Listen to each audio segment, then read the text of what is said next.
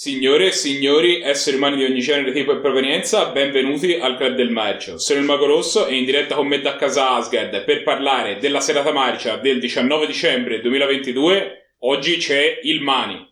Dunque, nella serata del 12, il secondo film che noi avevamo tirato con i perfidi dati del fato non è stato quello che poi siamo andati a vedere, ma era Gozu. Però era tardi, Gozu durava 2 ore e 10 e quindi non abbiamo visto Gozo con il patto di vederlo questo lunedì scorso, lunedì 19. E così è successo. E così è successo. E Gozo ha significato il ritorno sugli schermi del marcio del nostro caro vecchio amico e nemico, da un certo punto di vista, Takashi Miike. Takashi è un regista del quale abbiamo visto una quantità di film sconfinata e i suoi film che finiscono sugli schermi del club tendono a dividersi più o meno in tre categorie. Ci sono i film di stampo un pochino più commerciale ci hanno riservato alterne fortune, ma ci hanno anche dato qualche perla. Entrambi i film che abbiamo visto e recensito sul eh, nostro podcast finora, che sono Like a Dragon e The Call Non Rispondere, si innestano in questa categoria. Poi ci sono dei film di Yakuza noiosissimi che bene o male non ci piacciono mai. Preferiti di Emiliano. E poi ci sono dei film dalle velletà un pochino più artistiche che sono pronti a tirarci delle coltellate nella schiena, ma anche a riservarci qualche scena, qualche scena madre. E Gozu si innesta a pieno titolo in quest'ultima categoria. Ed è la prima volta che ne vediamo uno di questo tipo. Mi interessa, ma da quando abbiamo cominciato a fare il podcast. Però in realtà il nostro rapporto con Takashi, come dicevi te, affonda le, radi- le radici in là nel tempo. Gozu è uno di questi film un po' particolari ed è anche uno di questi film che scatena l'affetto e l'entusiasmo di un certo tipo di spettatore, uno spettatore che si diverte eh, a guardarlo, riguardarlo, a leggerne i simboli e i messaggi, proprio un linguaggio stratificato rispetto all'opera. Noi forse siamo degli spettatori un pochino più meno attenti? Oppure semplicemente che siamo meno corruttibili di fronte a tutta questa, a tutta questa simbologia, eh? subiamo meno il fascino di questo tipo di messaggio. Resta il fatto che Gozu ci è arrivato addosso, inizialmente aveva una cornice tipica dello Yakuza Movie, noi ci aspettavamo perché noi abbiamo guardato questo film a scatola chiusa, eh? poi dopo eh, ho scoperto che c'è un culto di questo film gigantesco, però abbiamo visto questo film a scatola chiusa e inizialmente il film parte come un classico Yakuza Movie, avevamo già dei segnali, eh? però magari sai, Tashimi è anche un personaggio, un artista piuttosto eccentrico.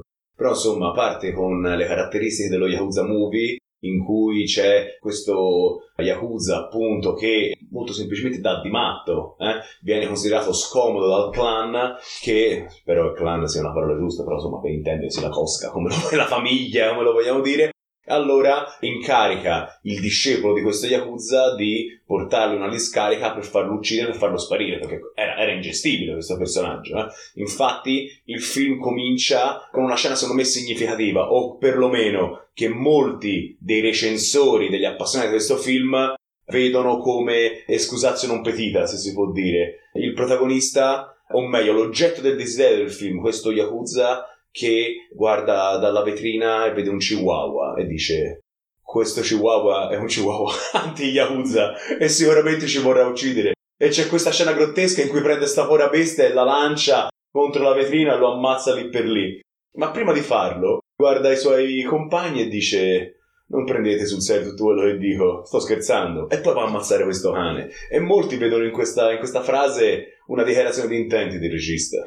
Altri registi avrebbero potuto forse far vedere che quest'uomo stava impazzendo senza che lui roteasse un cane per il proprio guinzaglio e lo lanciasse a gran voce contro Ma gli altri una registi, finestra. gli altri registi non sono Tashimi. E infatti da lì, da lì eh, la strada diventa di po' impervia. eh. Il rapporto fra questo Yakuza e il suo discepolo è molto stretto, eh. c'è quasi una figura, insomma, una situazione tra padre, tra padre e figlio. Eh, soltanto che eh, a un certo punto dopo che il protagonista, insomma, questo Yakuza ha, eh, ora mi sfugge il nome, Minami. Minami, Minami, scusa, Minami è quello che sparisce, insomma. No, Minami è il figlio, Minami- Osaki è quello Osaki, grazie, scusa, quindi quando Osaki ha un ha l'ennesimo raptus, eh, sviene, cioè sviene, va in catalessi, no? E quindi a un certo punto te magari hai quasi eh, citato Weekend con il morto per la situazione che si era creata. Però a un certo punto, in un momento in cui il discepolo Minami, abbiamo detto, eh, si distrae, questo corpo sparisce. E allora parte il vero film, che è la ricerca. Che fine ha fatto sto Yakuza? Dove è andato a finire? Come si è mosso? Perché?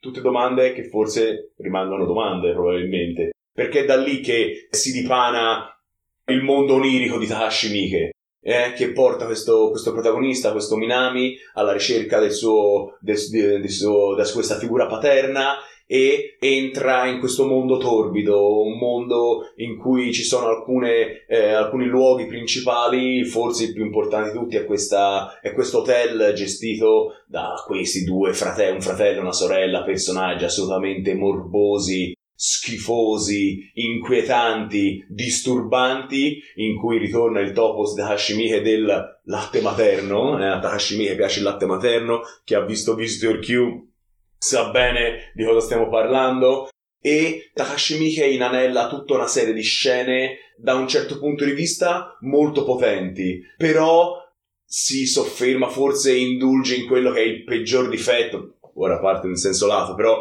molto spesso il peggior difetto che troviamo nel, nel cinema orientale, che ha un linguaggio obiettivamente molto diverso dal nostro, è la durata dei film, eh? e Takashi Miike ci cade in pieno, perché come abbiamo detto prima è un film di 2 ore e 10, e un viaggio onirico di Takashi Miike che è capace di spavalderie eccentriche di un certo livello è un viaggio molto impegnativo, molto faticoso, non soltanto perché alcune scene colpiscono proprio in faccia lo spettatore. Takashi Miike non ha nessun rispetto dello spettatore. Il problema è fra questi pugni in faccia c'è una trama che si snoda nel niente. Eh, tante chiacchiere, pochi entusiasmi, entusiasmi in senso lato, nel senso scene che ci mettono sull'attenti. Quindi è un film estremamente faticoso, secondo me. Sì, c'è stata, c'è stata veramente tanta noia in questa parte centrale. Il film parte con un paio di scene nei quali appunto si, si vede che Osaki eh, sta impazzendo, che sono, sono, potenti e sono divertenti da vedere, e termina in pompa magna con un ultimo quarto d'ora, 20 minuti, forse 25, che danno veramente tutto. Nel mezzo qualche guizzo, però c'è una buona ora e 40 di film centrale, pieno di inquadrature di Minami che parla con persone fuori camera, mm-hmm. del niente, pieno di persone che parlano del tempo che era ieri, ma no, ma ieri c'era il sole, no, non mi credi, davvero, ieri c'era il sole.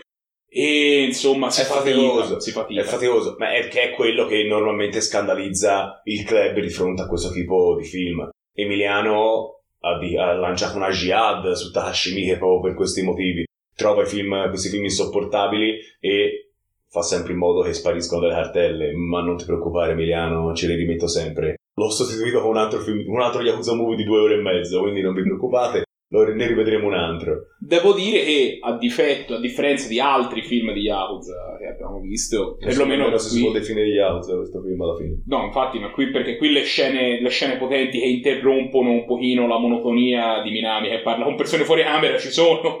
Mentre a volte, insomma, c'è veramente solo il niente. Sì, sì, certe volte sono. Cioè dobbiamo, dobbiamo, anche, diciamo, identificare il cinema Takashi Miike. Il Gozo è un film del 2003, mi pare. Un, era un periodo in cui Takashi Miike faceva 5, 6, 7 film all'anno. Eh? Quindi alcuni erano proprio semplicemente per mettersi in tasca l'assegno. Altri invece erano film in cui Takashi Miike si scatenava. Questo qui è uno dei film in cui lui si scatena. Però sottolineando che la mia è un po' una voce fuori dal coro all'interno del club, eh, che è molto severo nei confronti di Takashi quasi sempre, Takashi Miike ha questo potere di mettere in riga lo spettatore in un certo senso, nella forma in cui effettivamente c'è una noia, ma quando parte la scena anche degli spettatori che tendono magari a distrarsi oppure a fare un po' di cacciara come siamo noi, subito sono attenti a quello che eh, Takashi Miike mette sullo schermo e questo non è per niente da poco. Takashi Miike ha sviluppato uno stile incredibilmente personale e lo fa bene. Obiettivamente Takashi Miike ha delle trovate, delle soluzioni eh, che sono potenti. Te è vero che parli di inquadrature stranianti, ma sono inquadrature che secondo me non sono nemmeno così casuali. Cioè Takashi Miike vuole anche essere straniante proprio in virtù di quell'assoluta mancanza di rispetto che ha per i nostri stomaci. Oliver Stone con Natural Bone Killers, insomma, eh, ci ha costruito un cult degli anni 90, pochi anni prima, d'accordo? E quindi secondo me il, il solco in cui si mette la regia Takashi Miike si può anche, si può anche mettere il in questo binario, d'accordo? E quando Takashi Miike colpisce lo fa con particolare potenza.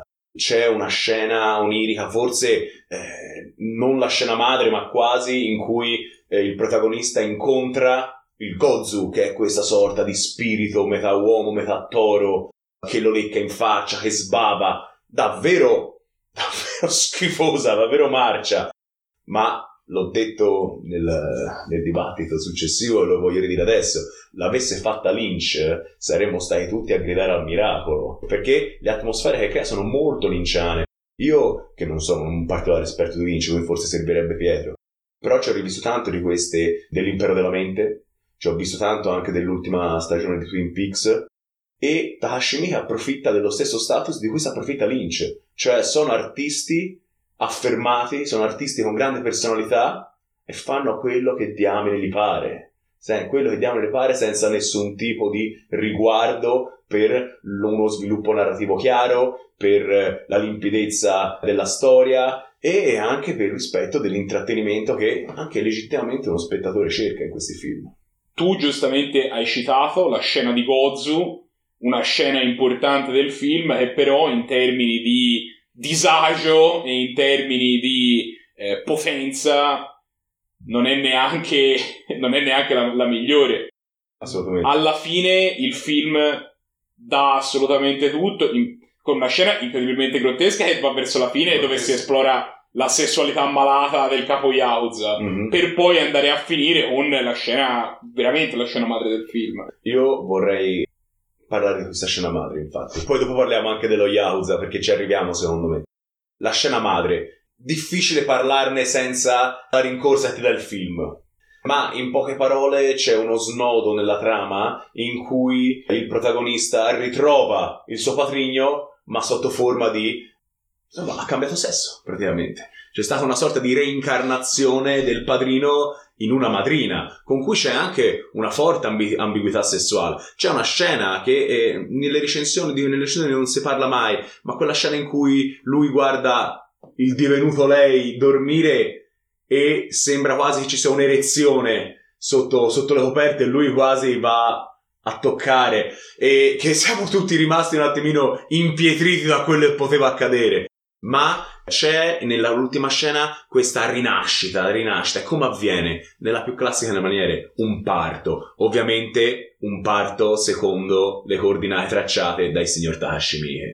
Che in poche parole comincia con un amplesso. un amplesso fa che morite.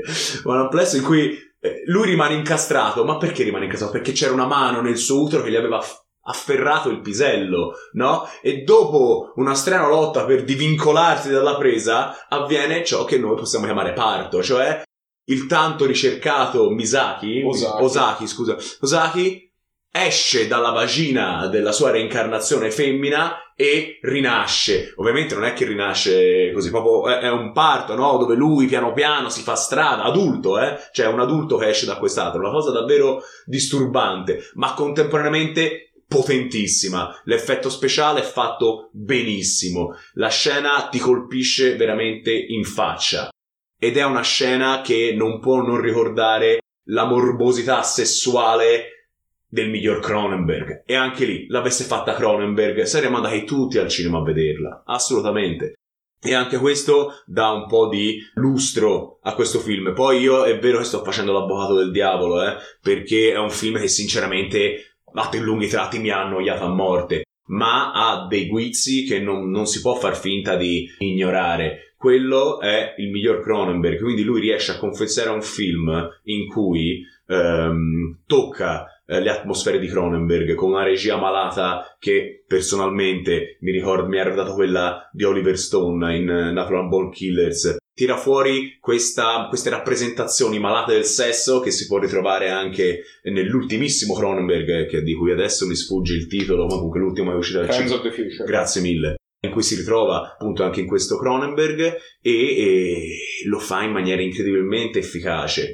Poi, intorno a questo, ci sono tantissime riletture di natura psicoanalitica, freudiana, una ricerca forsennata di simbolismi, passaggi di rito. A un certo punto il protagonista fa sapere allo spettatore come essere vergine, no? Quindi lui perde la verginità facendo sesso con la personificazione femminile del suo patrigno e poi il patrigno rinasce da questa personificazione.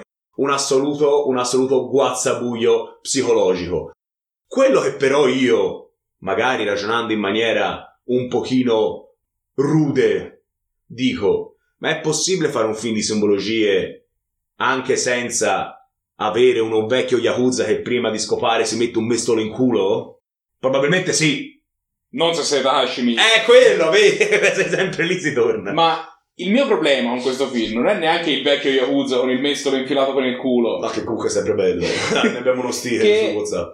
È una scena che comunque fa parte delle scene che magari non sono volevo dire potenti ma non è il termine giusto ma comunque ti richiamano l'attenzione certo. no? hanno l'attenzione di hanno la, la, capacità di, di, riportare la tua attenzione allo schermo perché è una cosa che esce proprio dal nulla e dici ma che cosa diavolo sta accadendo tremendo però secondo me il messaggio di questo film e la sua simbologia e tutte queste cose giuste secondo me che abbiamo detto finora sono anche indebolite da una coltre di di scene che forse sono anche un po' superflue, che ci sono nella parte centrale che contribuiscono alla noia, ma in questa noia il loro problema non è solo il non essere di intrattenimento, è anche il fatto che se stai cercando di fare un messaggio simbolistico, ma intorno a ricamarci intorno a sta cosa della Yakuza e fare queste tutte queste riprese eh, stranianti e poi anche X e poi anche Y, cioè alla fine il tuo messaggio rischia anche un po' di perdersi e rischi lui... di perdere l'altro spettatore. Ma perché lui, come fa d'altronde Lynch nella sua fase di carriera più matura, non ha nessun interesse nel far capire necessariamente il suo linguaggio allo spettatore. Forse la grande differenza che c'è con Cronenberg è che secondo me, per, lo, per secondo me che sono l'ultimo, eh, però insomma sono, si fa per parlare, però secondo me, mentre Cronenberg riesce sempre a dare una quadratura, in Crimes of the Future lo fa eccellentemente, ma usa anche un linguaggio magari occidentale che noi capiamo di più. Eh, Hashimike non fa niente di tutto questo, proprio spara continuamente sullo schermo situazioni, personaggi, ma il personaggio con la vernice in faccia sostiene di avere un problema di pigmentazione della pelle. Per esempio, cioè, lo fa a, a ruota libera e senza nessun tipo di cifra per poterlo comprendere. Infatti è sempre lo spettatore che deve immergersi in questa esperienza, non è più nemmeno guardare un film, è immergersi, immergersi in un'esperienza. E se, come noi magari, non abbiamo particolarmente voglia eh, o non abbiamo questo tipo di sensibilità, magari questa immersione viene male e risulta un film noioso, certo. Ma per esempio, se quel personaggio che problema di pigmentazione non l'avesse avuto e quelle scene dal film fossero state tagliate, non sarebbe stato un film più forte, più coeso, magari anche migliore a comunicare? Quello Forse non ci avremmo capito uguale nulla. Vero, però lo sto usando un po' come un esempio, no? Di cose accessorie che secondo me rendono il film meno, meno coerente, meno bravo a trasmettere il suo messaggio, quello che avrebbe potuto essere. Sì, sì, ma infatti è il grande difetto che abbiamo trovato tutti. Eh. Io, onestamente, un po' anche per una naturale simpatia ne provo nei confronti di Hashimike, eh, cerco sempre... Mh, mm, ho apprezzato, ho cercato di apprezzare, ho cercato di entrare un pochino dentro eh, questo tipo di arte eh, che lui mette in piazza, però mi rendo conto che quelle cose che dici te sono vere. Certe volte si può lanciare un messaggio anche in maniera eh, non necessariamente così grottesca, così violenta, così poco digeribile. Comunque bisogna aver, secondo, cioè, da un certo punto di vista, e questa è una cosa che il Gelli sostiene tanto, bisogna anche avere rispetto dello spettatore. Eh, infatti a me mi stanno sulle palle anche i simbolismi di Pasolini certe volte perché mi sembra un po', mi po' campati per aria. Eh, figurati se non sento questa cosa anche con Takashi Miike che è un artista molto meno significativo per la nostra cultura. Però certo, eh, se si va a cercare su internet, non raramente gli appassionati parlano di assoluto capolavoro, pietra angolare del percorso artistico di Takashi Miike e questa cosa va considerata. Parliamo invece di quelle che sono le pietre angolari che questo film ha segnato nella nostra esperienza, ovvero delle scene e delle cose che abbiamo candidato. Oh, Hai per il Ninja d'Oro, il momento più atteso dell'anno. Il più inteso. Allora, vado a memoria. Abbiamo una scena che ci ha fatto bestemmiare, ci ha fatto esclamare che è assolutamente la morte dello Yakuza che eh, prima di avere un, eh, un amplesso sessuale ama mettersi un mestolo in culo e alla fine ne muore e mentre lo fa si eiacola sui piedi. Grazie Takahashi. No, nel mestolo. Nel mestolo, sì, sì, comunque si eiacola fra i piedi. A un certo punto c'è proprio questo schizzata per terra. Grazie, grazie Takahashi. è sempre lì che comunque alla fine si torna, la gente ha messo in culo e gli schizzi fra i piedi. E poi abbiamo candidato un miglior mostro per il Gozu, un mostro bellissimo in una scena eh, disturbante, bravo Takahashi, bellissimo. Abbiamo dato la miglior scena perché la miglior scena del parto, indipendentemente dall'apprezzamento eh, da, eh, nei confronti di Gozu, tutto il club ha, eh, concorda insomma nel definire straordinaria questa scena del parto, veramente potente. E ehm, e poi cosa avevamo detto? E poi c'è questa vecchia locandiera ah, vecchia assolutamente locandiera. grottesca che fustiga il fratello per evocare gli spiriti e ha questa cosa malata che continua a secerne latte. Questa era è una cosa che abbiamo visto in altri film, in altri film però le riempie boccette. Ma è una signora di 60 anni. Sì, sì, sì, che poi gocciola dal muro mentre lui dorme, gli cade, gli cade nel, nel brodo. Oh, schifo. Che schifo. Goblin, L'abbiamo candidata a miglior goblin. Se no, farai pieno, farai pieno di ninja ancora una volta. Tash. Cioè, Tash mi ha già vinto. Ha già vinto. Ne ha diversi in canna. Sì, sì. Per eh, proseguire la nostra esperienza abbiamo deciso di continuare su sulla sessualità malata. Eh, esattamente. Abbiamo in primo luogo un film che si chiama Inseminoid dell'81, che ha la distinzione di essere il primo film che abbiamo visto in Club del Magic. Ah, sì, tra l'altro, eh, sì. Perché se vi, se vi garbano i parti strani e i concepimenti strani. Inseminoid è il film che fa per voi, però non è niente che assomiglia a Gozo in realtà, è uno sci-fi veramente di serie Z. Sì, però c'è sì, questa sì. la famosa verga Verga dell'alieno con cui semina sta disgraziato. Sì, sì, sì. È, diciamo che quello è proprio un horror eh, classico, un po' caciarone. Del... Sì, ora caciarone forse no, però insomma di serie B sì, sì, di quegli anni lì, degli anni Ottanta.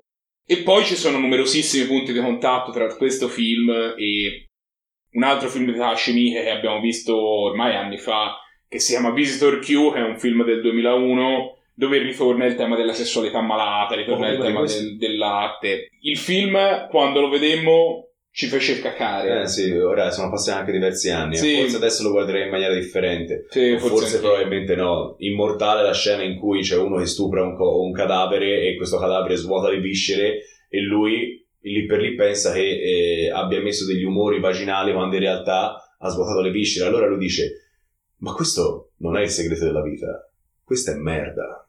Grazie, grazie. Grazie a Takashi. Grazie Takashi. Siamo stati molto divisi sul voto a dare a questo film perché io personalmente non, non, non sono neanche riuscito ad arrivare a una quadra eh, su che voto pensavo, pensavo che si meritasse per me. Perché è vero che ci sono tutte queste letture, però è anche vero che sono uscito dalla visione veramente provato e veramente eh, scontento, ero molto annoiato ripensandoci, insomma, l'ho un, po', l'ho un po' rivalutato. Te eri molto più alto, molte persone del club lo vorrebbero consegnare al dimenticatoio della storia. Alla fine, per fare un po' una sintesi di tutti questi. Eh, di tutte queste opinioni, siamo arrivati a un 5, ma in realtà 5 eh, è un voto che non vuol dire nulla. Noi gli diamo un voto perché per prassi lo facciamo, ma questo è uno di quei film che non è un film, ma voglio ripetere, questo concetto è un'esperienza ed è difficile dare una votazione numerica a questo tipo di esperienza. C'è chi riesce a immergersi e riesce proprio ad arricchirsi tramite questo tipo di linguaggio, anche fortissimo, ciò che ha Takashi Miike, e chi invece ne risulta orribilmente annoiato. La verità è che a nessuno questo film piacerà da 5. O vi piace da 3 o vi piace da 7. Non eh, c'è, c'è pochissimo. Ragazzi, nel, nel, web, nel web la gente è entusiasta del Gozo. Noi meno. Se volete scoprire se anche nelle prossime settimane la gente sarà entusiasta per Gozu, potete seguirci. Anche perché la prossima settimana sarà la serata marcia speciale di Natale. E quindi ci saranno film a tema natalizio accuratamente preparati per noi dal presidente compreso dei film a sorpresa che sono sempre pericolosissimi ma noi li sceglieremo comunque perché certo. non impariamo mai. E quindi insomma ci sarà da divertirsi. E voi ci seguite su social e scoprirete quando le posteremo e vi farete delle grassissime risate speriamo. Ci ho detto questo è tutto quello che avevamo da dire sul film di questa settimana. Ma la settimana prossima ce ne torneremo con altri due o forse addirittura tre. Ci vediamo allora. Ciao.